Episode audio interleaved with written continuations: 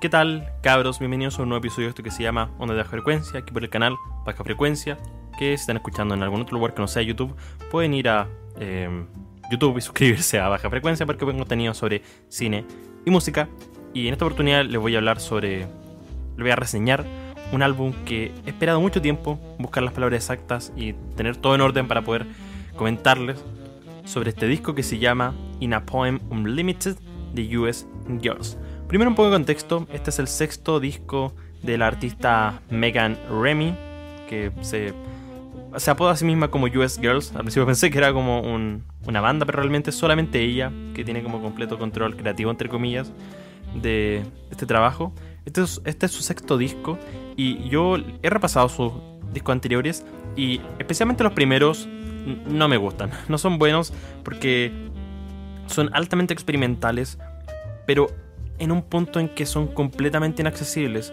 Son discos que, mm, que escúchelos, están en Spotify, duran como 20, 30 minutos y en su mayoría son ruido, montajes muy experimentales que eh, cuesta mucho intentar defender y decir, sabes que sí, lo pasé muy bien escuchando esos álbumes. Eh, y siento que a medida que pasó el tiempo se ha vuelto más y más convencional, pero no en un sentido completamente desproporcionado, como abandonando completamente sus raíces, y ya con su quinto álbum, Half Free, creo que alcanzó algún eh, un buen nivel en sentido de cómo estimular todas estas combinaciones de un pop psicodélico, eh, su, sus mismos trabajos experimentales de montajes, y ya con, con In a Poem Unlimited, creo que alcanza el pic de lo que puedo hacer. Esto es como cuando partes escuchando a un artista y sientes el potencial, pero realmente nunca lo ves. Esto es todo el potencial que este artista, a mi parecer, puede llegar a tener. Este es un álbum fantástico. Es un disco que mezcla tantas influencias suyas en términos de sus inicios, al mismo tiempo con el sentido más pop, más alternativo, em, bastante psicodélico y muy hipnótico. El disco eh, logra mezclar varias de las aristas que la han destacado a ella en el tema Incidental Boogie. Tiene este, este ritmo que es muy extraño, pero es igualmente encantador, muy bailable. Y ella en sí misma logra confeccionar una serie de temas que hacen que este disco sea muy, muy, muy redondo, eh, muy bailable, casi disco. Automáticamente en la introducción con el tema Velvet for Sale, ella abre lentamente con unas guitarras con efectos, con eh, un entorno bastante magnético en la dulce voz de ella narrando esto, pero luego con todo con Rachel Plastics que yo creo que es top 5 mis canciones favoritas del año. Me encanta el inicio, el tono, el, ritmo en 6 eh, octavos del... Cómo es tan... Eh, extrañamente bailable. sé que sigo diciendo que es bailable, pero me parece muy extraño cómo este disco eh, logra confeccionar géneros que de por sí no son muy accesibles y los vuelve tremendamente pop pero un pop que da gusto escuchar, que da gusto estar junto a él, que yo saldría a un carrete a poner este álbum, lo encuentro demasiado eh, perfecto para esa instancia.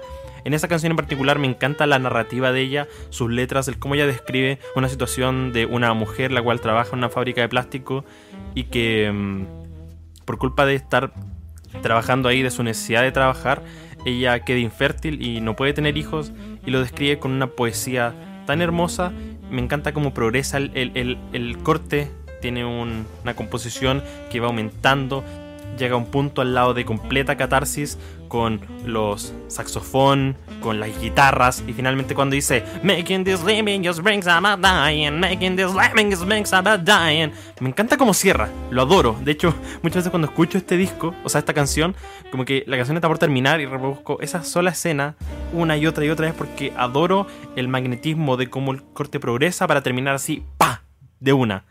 Eh, adoro todo el, el instrumental con el que rodea estos discos, o sea, estas canciones, que hacen que se sientan muy únicas, muy especiales, muy bien organizadas. Hay armonías que están bastante bien constituidas.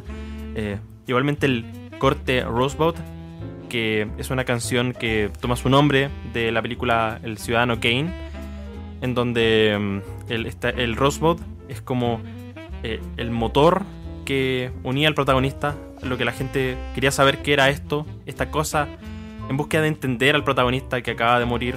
Eh, en este caso, ella usa esta metáfora como la idea de encontrarse a sí mismo, de encontrar tu razón para vivir, de encontrar aquello que te caracterice, aquello que te defina. Encuentro que es demasiado hermosa narrativamente eh, el cómo ella canta estas canciones, lo hace muy personal, muy íntimo e igualmente lo acompaña con un trabajo de guitarras, de teclados, sintetizadores que hacen que todo lo que tiene que ver con música como de fondo sea muy adorable para mí y lo acompaña además con la dulce voz de Megan que es preciosa.